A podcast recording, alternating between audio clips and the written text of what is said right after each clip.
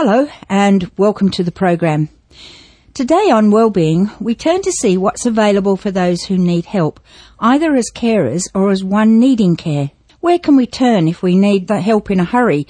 For example, if there's an emergency in the family or if a carer needs a break. Talking to me today is Mr. John Baillie. He's the CEO of Novacare, a Newcastle based service.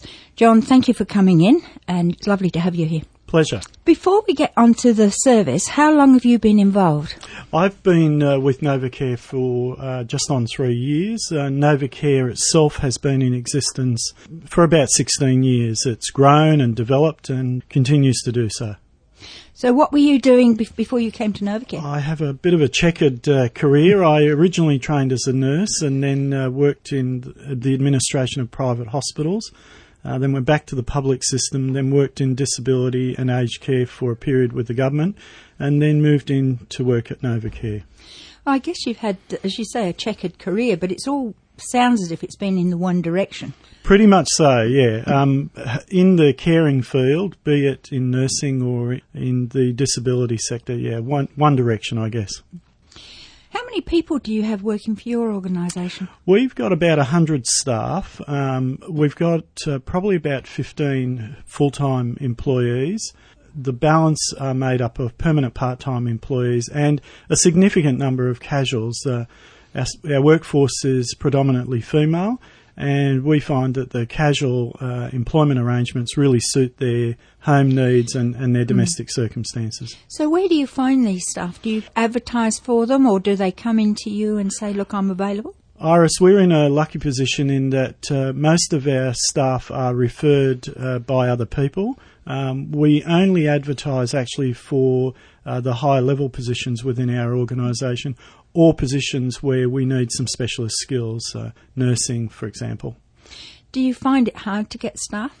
No, Novacare is lucky in that we have a good reputation, we believe, and we uh, have a waiting list of uh, people seeking employment at the moment. Which I guess must be encouraging in this day and age where uh, staffing can be a bit difficult. Absolutely. Um, staffing and uh, recruiting appropriate staff is, is, a challenge for any business, mm. Um, and particularly in the uh, health and aged care sector where in recent years there have been shortages of staff and there continue to be shortages. Uh, as I say, we're lucky in that we, we don't ha- face that challenge at the moment. Apart from, I guess, the high range nursing, what sort of duties are included with your staff? Our staff perform a range of duties from um, basic cleaning and uh, home help. Uh, through to uh, low level uh, care, personal care, which um, is designed to assist the person remain at home rather than going to residential mm. care. And I guess that's the aim of, of, most health communities generally now throughout the country is to keep people at home. It is. Um, f- the philosophy on ageing changed a number of years ago, and uh, there's been a significant emphasis on um, keeping people in their own home for as long as possible. And services have developed and adapted towards that end. So, uh, whether it's low level um, stuff like shopping and, mm. and home cleaning, uh, through to what would traditionally be offered in a uh, a nursing home at a low level, mm. organisations such as ours um, have a, a, variety of packages and funding sources to be able to do that. And obviously, we are looking to adapt our services as the needs of the community mm. change. Um, there's a huge demand at the moment for socialisation. Elderly and the frail age, in particular, uh, tend to become isolated. Mm. They tend uh, not to interact even with their neighbours, and that puts them at risk. And we, unfortunately, in recent years, have seen all too many uh, deaths, and they've not been discovered for some mm. time. Organisations and services like ours are designed to engage those people and to provide them with a level of contact. So you mentioned just now about taking them shopping for those that are mobile enough. Is this on a, a weekly basis that you're able mm. to provide that, or is it one off? No, we we provide it on a regular basis. We aim to meet what would be a normal pattern for that individual. Now that by and large tends to be fortnightly. So every second week we'll arrange to take someone shopping to allow them to, you know, get out in the community, but also to engage with other people. So pay their bills, mm. um, maybe get their hair done, all sorts of activities. The, the, the normal activities that a person would undertake were they able to, our role is to facilitate that and help that happen in, in a supported way. So if someone wanted to go shopping, would they be taken in the carer's car or in if they owned a car in their car or by bus? Or no, we, we use our own, uh, the staff use their own vehicles. Um, we do that for a number of reasons, you know, obviously insurance, mm. etc. And also our staff are familiar with their own vehicles. Mm. Um, so we do that occasionally we get a request for um, someone to use public transport um, where that's available, and and we will do that. Mm. So our carer will go along with the person uh, on public transport. That often is from a younger person with a disability who's trying to maintain their level of independence, and our role is to encourage that. Um, one of the things we need to be really careful of is disempowering people. Mm. Uh, our role is not to take away uh, from their ability to engage with the community, rather to augment it and help that occur.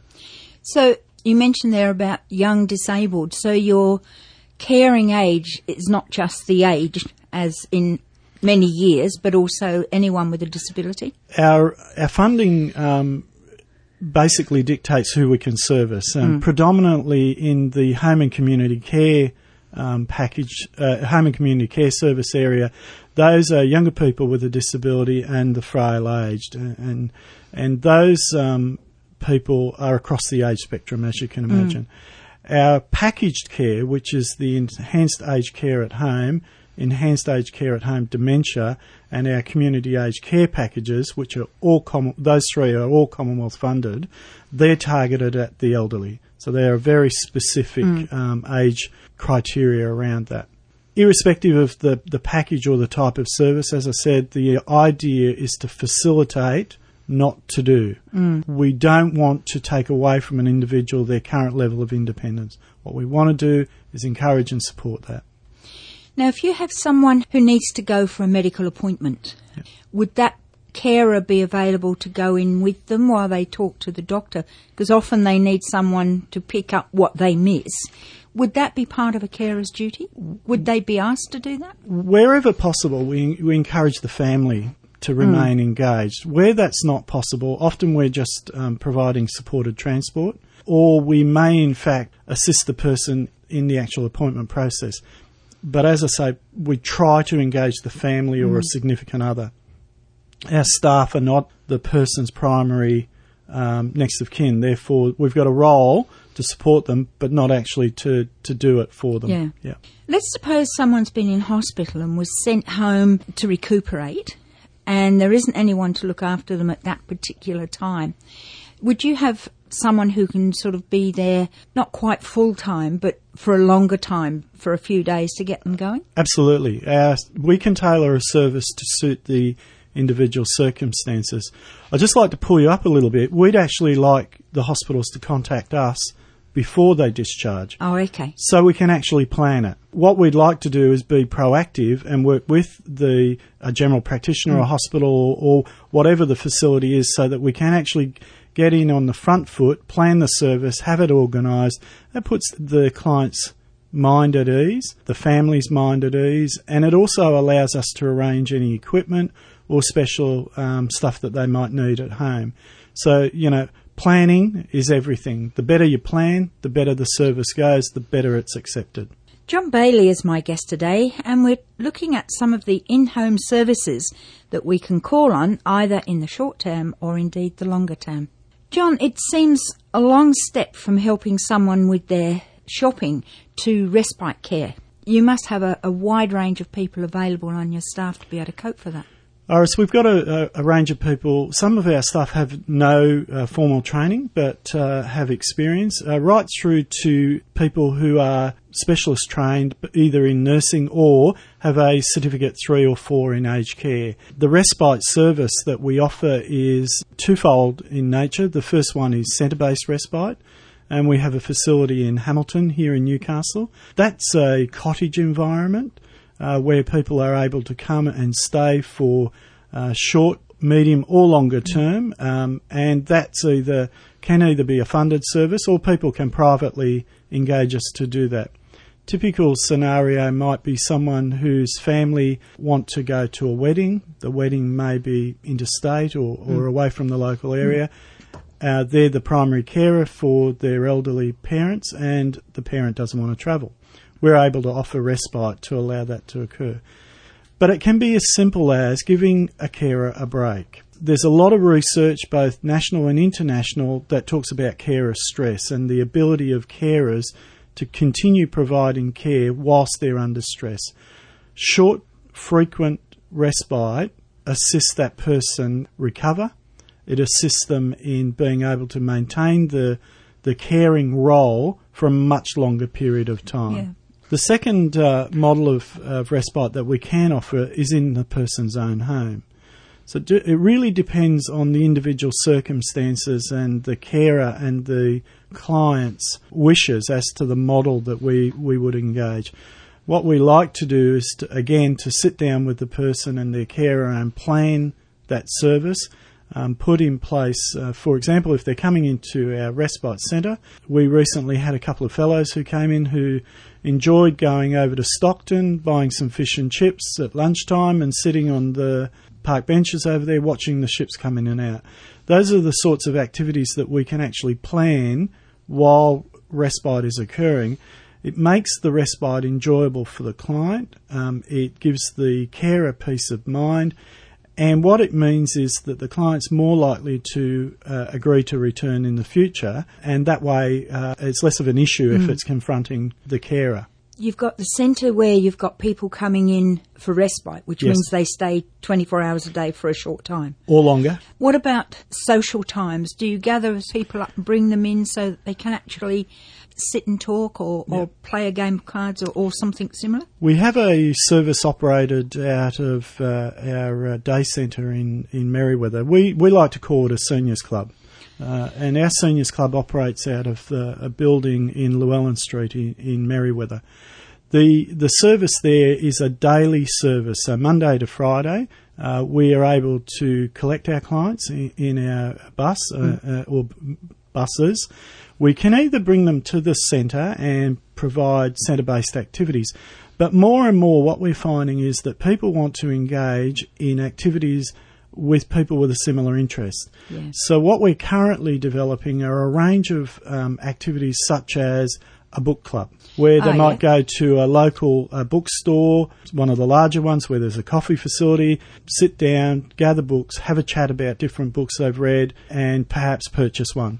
We've also in the process of putting together a movie club. So something that, a bit different. Yeah, something a bit about. different, and yes. you know, elderly people uh, enjoy the movies as much as mm. I do, and mm. um, there's no reason why they should be isolated from that activity. So what we're doing is trying to put together a group of individuals who um, can come along to the movies. That activity is facilitated, so there's a staff member there, so they haven't got fears about their safety. How do I get there? Mm. Where do I park?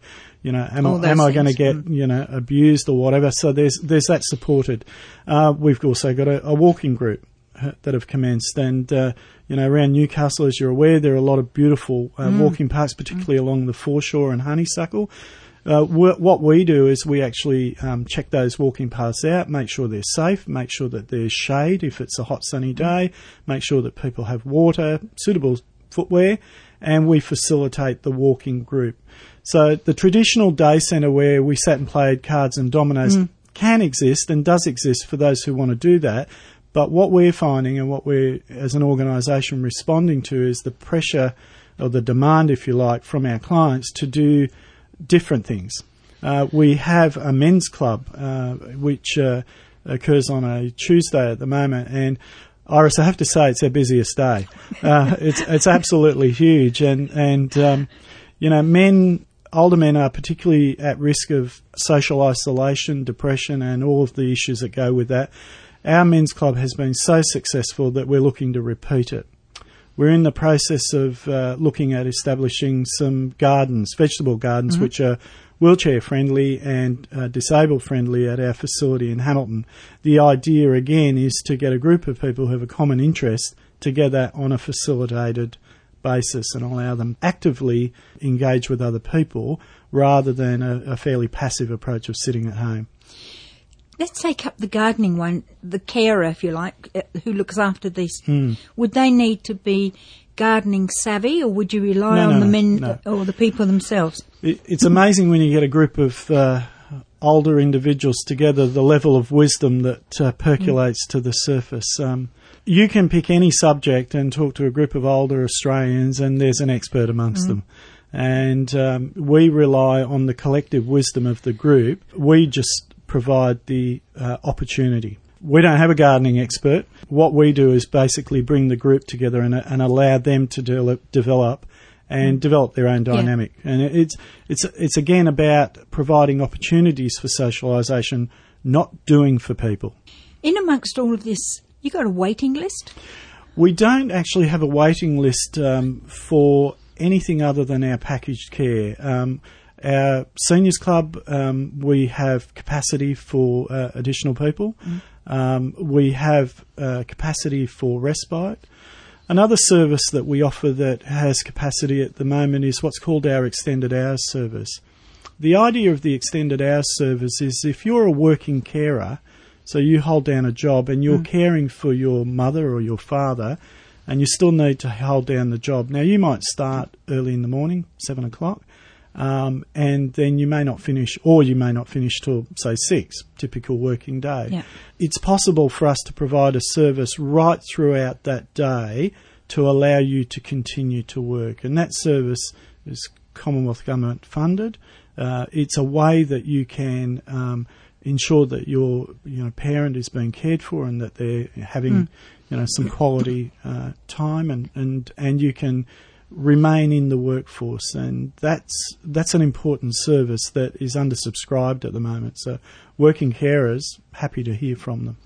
I guess in amongst all that, I, I hear that the not only does the carer remain financial, but they also have a social outlet for being among people. Absolutely, yeah.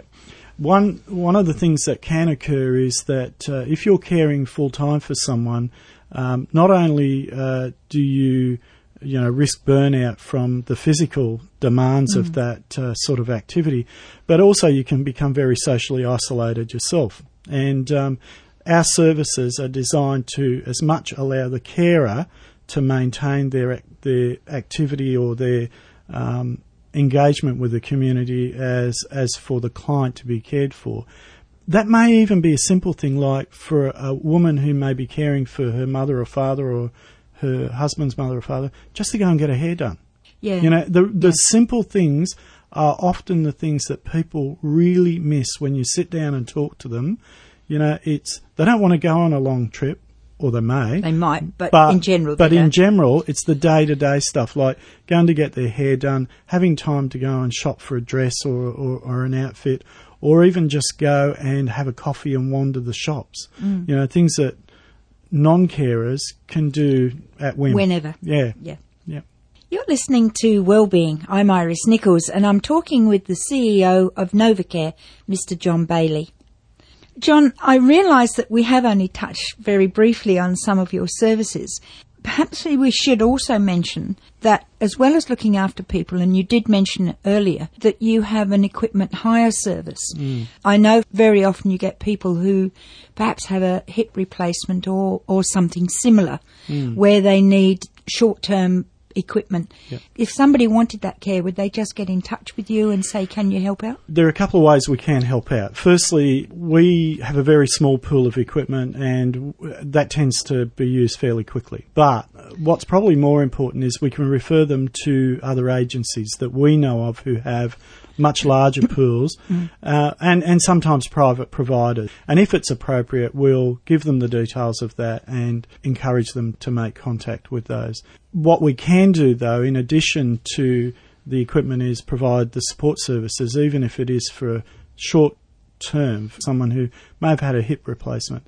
They may need assistance with their washing, their ironing, perhaps cleaning the bathroom. You know, I find it difficult to clean the bath, and I'm reasonably fit and healthy. And if you, if you're an older person, um, that can be a real uh, struggle for you, or, or you know other Yeah. activities. Carrying a basket of, of wet washing out's not easy either. So those sort of activities we can provide in, for the short term, and then allow the person to recuperate fully without doing any further damage. The one that flashed through my mind as you were talking, that particularly with the hip replacement thing, those Mm. lovely long white stockings, which are terrible things to get on, and you can't possibly do it on your own. No.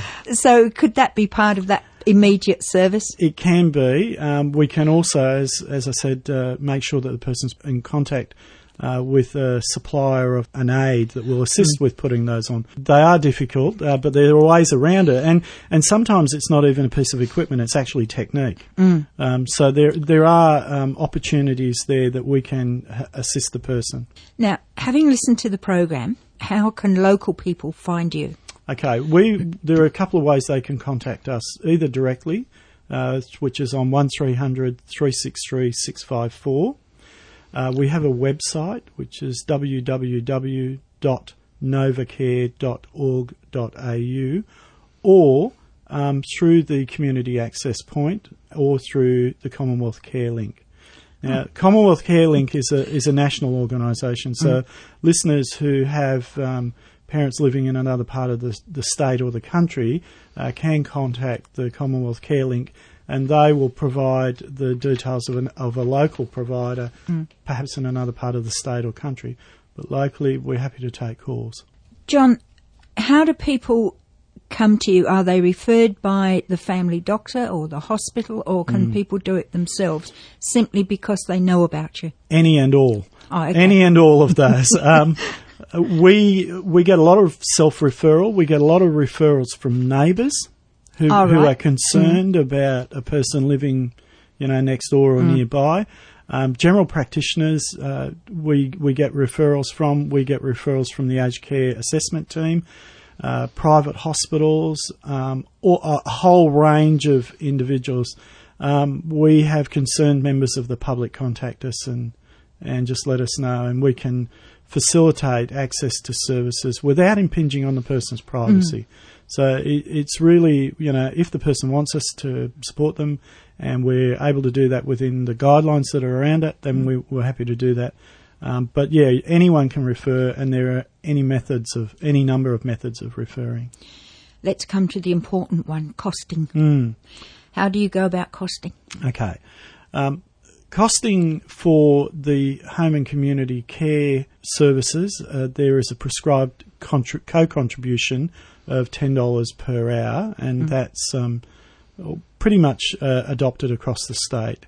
Um, for our packaged care, which are the Commonwealth funded programs, the Commonwealth prescribe a fee. Now, I won't quote the fee at the moment because it changes uh, as um, things like pension rates and, and so on change. So there is a fee attached to those. And when people make contact with us about a service, we'll explain the fee structure to them. As I said earlier, though, we also have a private service where we are able to provide um, services to individuals where they're not eligible for funded uh, programs, and we will uh, negotiate and work out a fee with them. And we have quite a number of people who need to and are prepared to pay for the service, uh, even although they may not be eligible uh, under one of the funding programs. Okay. And again, we'll sit down with the person and, and walk that through and you know do a service agreement so they know exactly what they're getting, how they what they're paying for, when it will be delivered, what the standard will be, and so on. So there's a, a fairly comprehensive process around both the fee structure and the delivery of the service. John, it was sort of going through my, my mind as you were talking earlier, and it's sort of doubling back on what you were saying. Let's take up this shopping hmm. as an example. A lot of people who are retirees will get in touch with, with groups and say, look, I'll take five or six people out in the bus and we'll go shopping, look after them. Do you avail yourself of those retirees or do they have to actually be employees of, of the organisation? No, we have a fairly strong desire to use uh, volunteers, uh, and early retirees are a classic example of that, though it's not limited to that. People who are unemployed, who have an obligation under their uh, welfare payments, are also people that we can um, assist in uh, meeting their obligations and doing something, giving back something to the community as well. So we, we use a volunteer um, program and we, we use that across a range of services. There are some caveats though to that, Iris, and mm. th- those caveats are that the person must undergo a criminal record check, just the same as a staff member. Yes. Because one of the uh, paramount things for us is the safety and security of our clients and, and so on. So anyone who is either a volunteer or a paid member of staff must undergo a criminal record check. Mm. That's mandatory in, in this country. Having done that, we would then talk to the volunteer about what specific area of the services that we offer or the types of things that we do that they might want to um, assist with. Mm. And then we have a volunteer induction process and we have a manual. So it's we almost treat them like a paid employee in the sense of the obligations that we have towards them, but they can, uh, you know, volunteer as little or as much time as they desire, uh, and in specific areas. Within our seniors club, we have a couple of volunteers who have special interests, and they volunteer only on those days. So what I'm hearing is that anyone who's interested and would like to be involved, they just basically just pick up the phone and, and ring you and go. Absolutely, um, pick up the phone, give us a call. We'll get in touch mm. with you and we'll put you through the process. Make sure that's exactly what you want to do. Some people have an idea that they want mm. to do it, and then when it's explained to them, you know what what's available. Well, yeah, it's, it's not quite what yeah. I thought it was. Yeah. But we will go through that process, and hopefully um, they might find that you know it's yeah it's mm. something mm. worthwhile and and that often works both ways as well. It also gives them a social contact. Absolutely, yeah, yeah. absolutely. Yeah. The you can't underestimate or underemphasize the uh, value of that social contact, mm. particularly. Mm. Uh, for recently retired people who who may not have a full week the way they had when mm. they were working and want to fill the gaps, we can certainly use their services. John, is there anything we've missed? I'm sure there's lots, but but uh, I think we'll leave it at that. Yeah. My guest today has been Mr. John Baillie. He's the CEO of Novacare in Home Services in Newcastle. John, thank you for coming in, sharing the program with me. And as always, my thanks go to the listeners from everybody here. We wish you well.